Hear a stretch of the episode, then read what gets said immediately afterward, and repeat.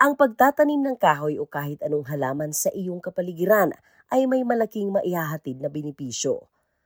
Maaari itong gawin kahit sa sarili mong bakuran o sa nirerentahang lugar. Ayon pa sa horticulturist na si Justin Calverley, lumabas sa isang pag-aaral na ang pagtatanim ng kahoy o pagkahilig sa pagtatanim ay may magandang maidudulot sa lahat. There's so much study and information about biophilia, which is the human connection to the outside world. And in built up cities, we tend to move away from that, but we always know we feel a lot better when we're surrounded by the plants in the natural world. Kabilang sa binipisyo ng pagtatanim ng kahoy ay ang cooling effect sa kapaligiran at nagbibigay din ito ng shade o tabing. Nakakatulong din ito para salain ng hangin at mararamdaman mo ito kapag napalibutan ka ng kahoy o anumang mga halaman. At sabi pa ni Calverley, may magandang epekto ito sa mga migrants sa Australia. Nakakatulong ito sa kanilang pagsisimula ng buhay sa bansang itinuturing nilang pangalawang tahanan. It really draws you back to your homeland and it's just a little comforting little nod that everything's going to be okay. So many unfamiliar sights and sounds that we get in our built up areas can be negated just by seeing, touching, smelling, or even eating a plant that you're comfortable with and something that you've grown up with. Especially that sense of smell and taste can take you right back to a childhood and take you back to your homeland. Plants and gardens can give that to you.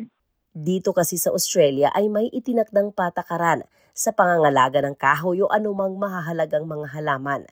Ayon kay Marcus Pearl, ang alkalde ng syudad ng Port Phillip sa Melbourne, dahil limitado ang open space, lalo na sa mga inner city na lugar, kaya ang kahoy sa kapaligiran ay dapat pangalagaan dahil mahalaga ito sa mga nabubuhay na hayop sa paligid, pati ang kalusugan ng mga tao na nakapaligid dito. Kaya naman ang mga naninirahan dito ay kinakailangang magkaroon ng approval mula sa council bago putulin ang mahalagang kahoy sa paligid, kahit pa nakatanim ito sa pribadong hardin. Dapat tandaan, ang bawat syudad ay may sariling patakaran sa mga itinuturing na mahahalagang mga kahoy. But certainly inner city suburbs and city suburbs have restrictions on removing significant trees generally in most areas because city councils want to keep up what they call their urban canopy, which is the amount of shade and trees in their city. In regional and rural areas, obviously there's differences for fire safety and those sort of items. But all local councils around Australia have lots of information about what you can do with trees located on your property. And if you're ever in question, you can always call your local council who has lots of language services also. Samantala, ang mga nagrirenta ng bahay ay kinakailangan ding panatilihing malinis ang kapaligiran tulad na lang ng pagtabas ng damo o mowing at paglinis ng mga sanga ng kahoy sa hardin.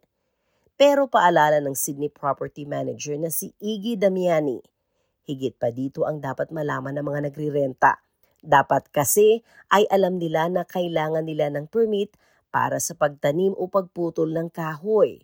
So if tenants want to make some changes to the garden, they are able to, as long as it's not something like a tree that may grow over time, two, three, four metres that could potentially obstruct views from a neighbour or branches going into a neighbour's property, which would then become a problem for the landlord. However, if it's to beautify, if it's low maintenance gardening, that's more than acceptable.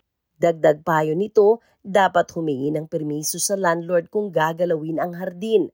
When a tenant is making changes to the garden, it's always best to contact the property manager to make sure that the landlord is happy with the changes. And if it beautifies the property, of course, they'd have no issues with that. Kung wala namang sariling lupa o hardin, pwedeng gamitin ang pagmamayari ng council o konseho malapit sa inyong bahay. Ang inisyatibong ito ay ginagamit ng mga residente sa syudad ng Port Phillip. Dagdag ni Councilor Pearl, nagsimula ang mga residente ng Port Phillip na i-develop ang public area nila dahil limitado lamang ang espasyo nito at gusto pa nilang magtanim ng mga prutas at gulay para mas maging kapakipakinabang ang kanilang lugar. So what happened during COVID was quite fascinating. There was an explosion of people looking after their local neighbourhoods, and that included the land out the front of their houses or their apartments, which is the nature strip. So the amount of people wanting to contribute to nature strip gardens has increased substantially, and it came time for council to work out the balance between ensuring we've got the guidelines to encourage people to do that but also do it in a way that's safe and practicable for the general community. Marami ang natuwa sa ganitong pamamaraan, lalo na silang mahilig magtanim sa kanilang mga hardin. At kasabay ng community consultation, inilabas ang bagong guidelines para sa pagtatanim sa mga lugar na pinagmamay-ari ng konseho. People don't need to seek permission necessarily to cultivate a nature strip out the front of their house or a plant box that's near their house. What we ask people to do is familiarise themselves with some very simple guidelines that talk about digging underneath significant trees and those types of things so that they're aware of the potential risks and consequences. But we promote people doing this sort of activity in the city of Port Phillip because it has a wonderful cultural and society benefit to everybody. Kung sa inyong mga lugar ay hindi naman pinapahintulutan ng konseho ang pagtatanim sa mga pampublikong lugar na pinagmamay-ari nito, maaari ka pa ding makabinipisyo sa pagtatanim sa pamamagitan ng paggamit ng paso. Ito ay bagay sa mga taong wala pang sariling bahay o yung naglilipat ng bahay, sabi ni Calverley. But the thing about potted gardens, the positives are they give you great flexibility. You can take them with you, you can even move them into sun, you can move them into shade. That's wonderful. But maybe start small. Potted gardens need to be the right plant in the right pot. So do a little bit of research to make sure you've got the appropriate pot, size, and the mix that matches the plant. Dagdag nito, may mga nurseries naman na nakatuon sa pagpapalago ng tanim na native at indigenous plants at hardin. So we have plants that are native to Australia and we have indigenous plants, two slightly different groups. Anything native to Australia can be grown or seen around the whole continent. Indigenous is a little bit more specific. So plants that are indigenous are local to a region. So ideally, if you're going to start gardening, indigenous plants will most likely give you greater success because they have evolved in your climate and in your soils.